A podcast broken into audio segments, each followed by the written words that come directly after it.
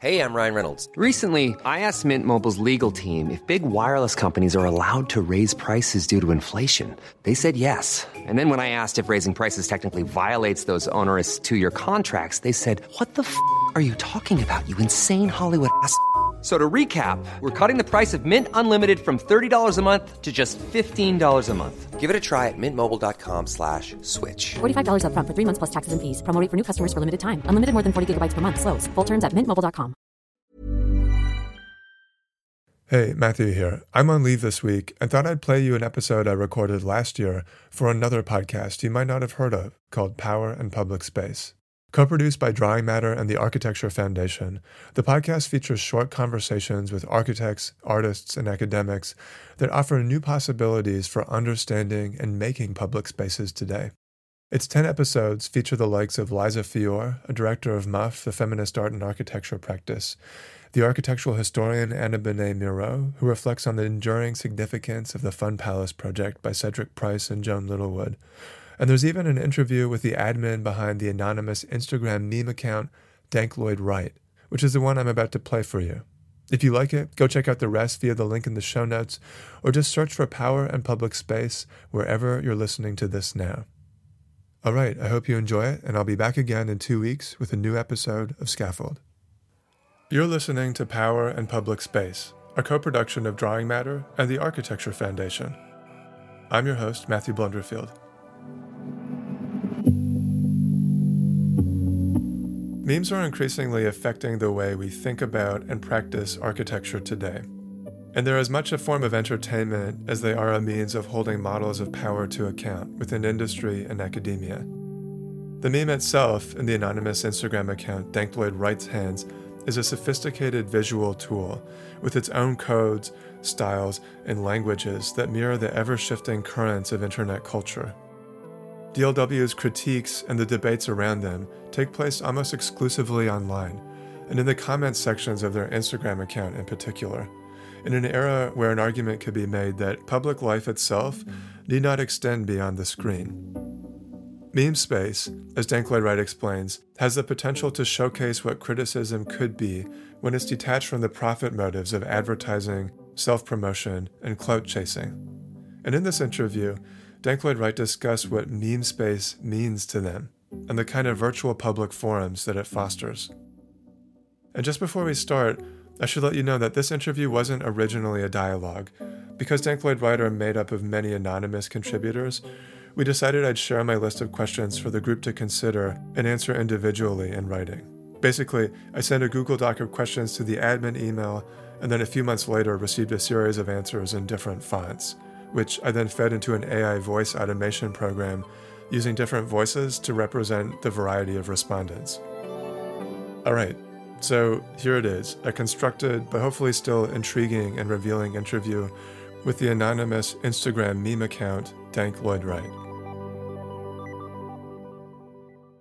Who is Dank Lloyd Wright? I know that you're an anonymous, rotating group of academics and practitioners, but tell me as much as you can about the kinds of people who contribute to the account. Dank Lloyd Wright is the director of the Center for Ants. Ants is short for anti capitalists. DLW is a collective of workers in architecture, construction, education, culture, and activism. A shared thread between our admins is that we are all frustrated with the field of architecture, in architecture criticism as a whole. This is because systemic critiques are not being made often enough, and most widely consumed criticism remains formal in nature. Additionally, ongoing discourse is proliferated in serious academic language and doesn't incorporate comedy, which is something that has helped us engage a wider segment of the population. Listeners might not be familiar with the reference your account makes to dank memes, so could you just explain what is a dank meme? Huh? Well, if you have to ask. The dank meme is a term for a picture with text on it that resonates with an audience who shares it and accelerates its absorption into popular culture. A dank meme is one that accepts its inherent futility as a point of strength. Ideally, it should not be trying to do anything. At most, it can try to undo. Not all of our posts are dank memes, but overall, the vibe is dank. In other words, We try to dismantle the indoctrination of capitalist and imperialist thinking in architecture and design. We try to help young people see through the bullshit and feel confident that whatever interpretations and meanings they create will probably be better than the status quo. For the benefit of listeners who might not be familiar with Dank Lloyd Wright, I just wanted to give a sense of the kind of memes we might scroll through on your account. So, for example, we might encounter a campaign of real talk posts denouncing exploitative working conditions in architecture, or a series of absurd shitposting memes riffing on the Center for Ants quote from the 2001 movie Zoolander, with periodic memes of in group humor related to architectural teaching and practice. Your feed also features endorsements for actions like architectural worker unionization and sleeping 8 to 10 hours a night. So, in this light, there's a pattern to the memes you post, with each meme appearing to play a role in contributing to a more complex whole. Can you talk about how you see your memes working together as a system and to what end? Our memes work together only in the sense that there's no curation and no internal censorship of each other's posts, except in the rare case when a meme crosses the line and becomes problematic. We believe humor, silliness, crudeness, extreme localism, and non sequiturs belong in architecture discourse and that the field is way too serious about itself, given the trivial nature of most of its positions. We firmly oppose the self serious facade of institutions and the dogmatic tunnel vision that allows discussions of architecture to forget that people are normal human beings. There is no pattern to DLW posts.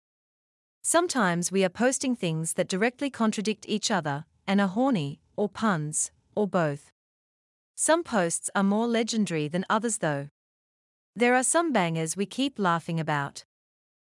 Instead of trying to see a pattern in the chaos, maybe it's worth framing all 10,000 plus DLW memes as a single, nonlinear essay in which each meme is a single sentence. That's an interesting thought exercise. If you conceive our content this way, as a single work versus a series of scattered themes, what would the essay's message be? In a recent eFlux article, you've explained that meme space has the potential to showcase what criticism could be when it's detached from the profit motives of advertising, self promotion, and clout chasing. Can you talk more about what meme space means to you and the kind of virtual public spaces and forums that it fosters? We've had intense interactions and debates with our followers and commenters. Sometimes our memes are intentionally sensational or confrontational, simply because we want to spark reactions and hear people's opinions. Something we have noticed is that there is an enormous population of young practitioners and students across the world who have no interest or need to legitimize the insular discourses of American or European architecture cultural institutions. They remind us that many of the critiques of labor, compensation, and equal access are skewed towards Western economic expectations that are still far beyond the wages or conditions offered in India, Mexico, Poland, etc. Meme space means people can provoke debate or respond to our posts regardless of stature, reputation, location, age, etc. One of the biggest problems with mainstream architectural criticism is how it often requires a platform that maintains self serving editorial privileges. This leads to a situation where criticism suffers because people want to maintain access.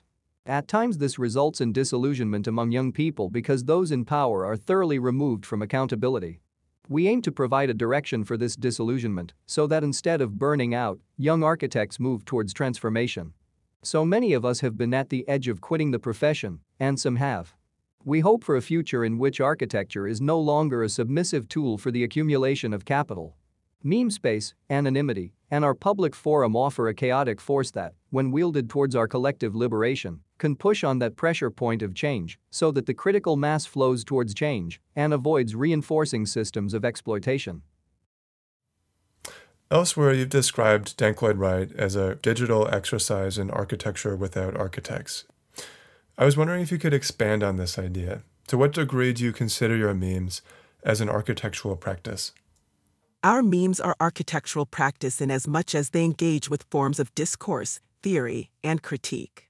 There are debates about representational strategies, questions about labor practices, or other topics like hubris or fame. We did enter a competition, once, and we do make work together. What is interesting and contentious about the term architecture without architects is not that it is architecture without architects, but that the institution of architecture hasn't been able to affix a single author to the work. In that sense, architecture without architects is perhaps architecture with many architects, or architecture with architects you don't know. The term is problematic, but for us it establishes that this is a collective enterprise. You know Architecture Without Architects was an Orientalist and kinda racist show at MoMA with a catalogue, right? We're all just bugs sitting in bed putting letters over images. I don't really know what to tell you. Sometimes I'm posting from the front storage unit of a Lamborghini. Other times I'm posting from underneath a raised floor with a UL 105 construction with one additional layer of 5 eighths type X gypsum by contractor. Do you think of your memes as architectural representations?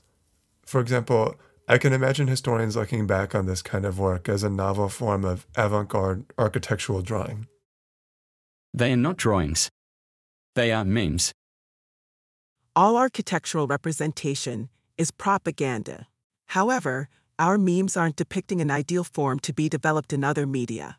They don't represent anything. They are just posts. Sometimes, shit posts. They definitely function as architectural criticism, avant garde or not. It's tempting to situate DLW in some sort of lineage, but the point of the page is to reject any self serving canon and to exist outside of it as best we can. Lineage fetishization is a massive obstacle for architecture in how it restricts exploration, conservatizes work, and promotes self promotional practice instead of liberatory practice.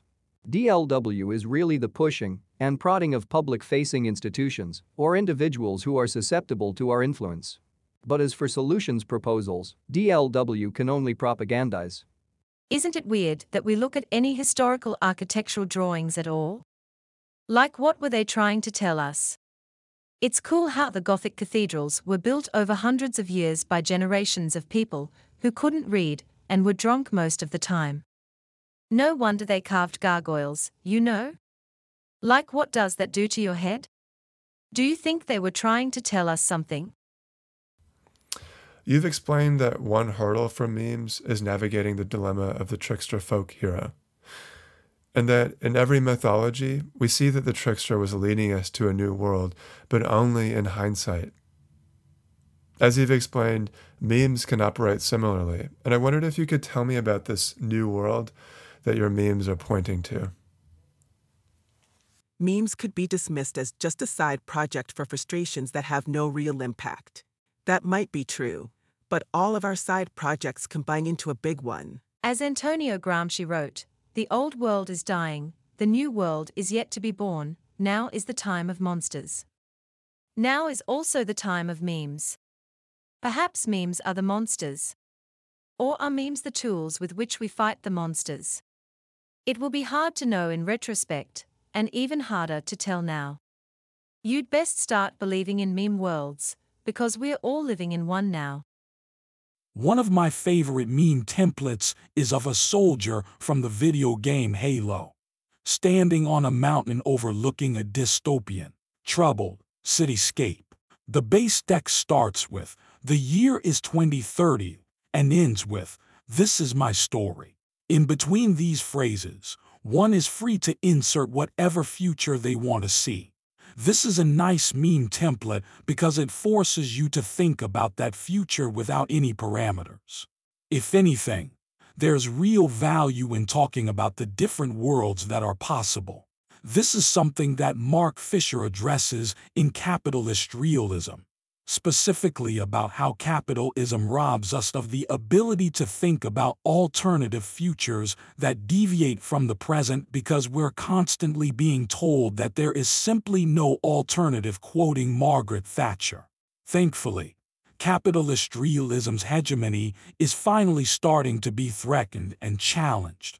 In post capitalist realism, Memes are almost like the sounds that baby chicks make after they've just pierced their eggs with their beaks from the inside, breathing in light and air for the first time in their lives.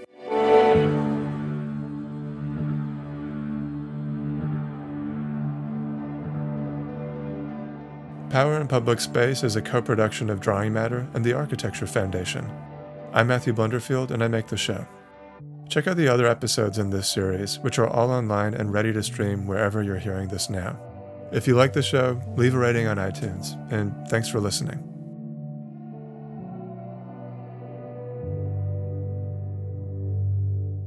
You've just heard an episode of the podcast series Power and Public Space.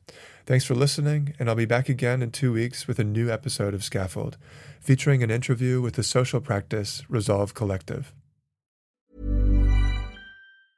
Even when we're on a budget, we still deserve nice things. Quince is a place to scoop up stunning high end goods for 50 to 80% less than similar brands. They have buttery soft cashmere sweaters starting at $50 luxurious Italian leather bags, and so much more. Plus, Quince only works with factories that use safe, ethical, and responsible manufacturing. Get the high-end goods you'll love without the high price tag with Quince. Go to quince.com/style for free shipping and 365-day returns.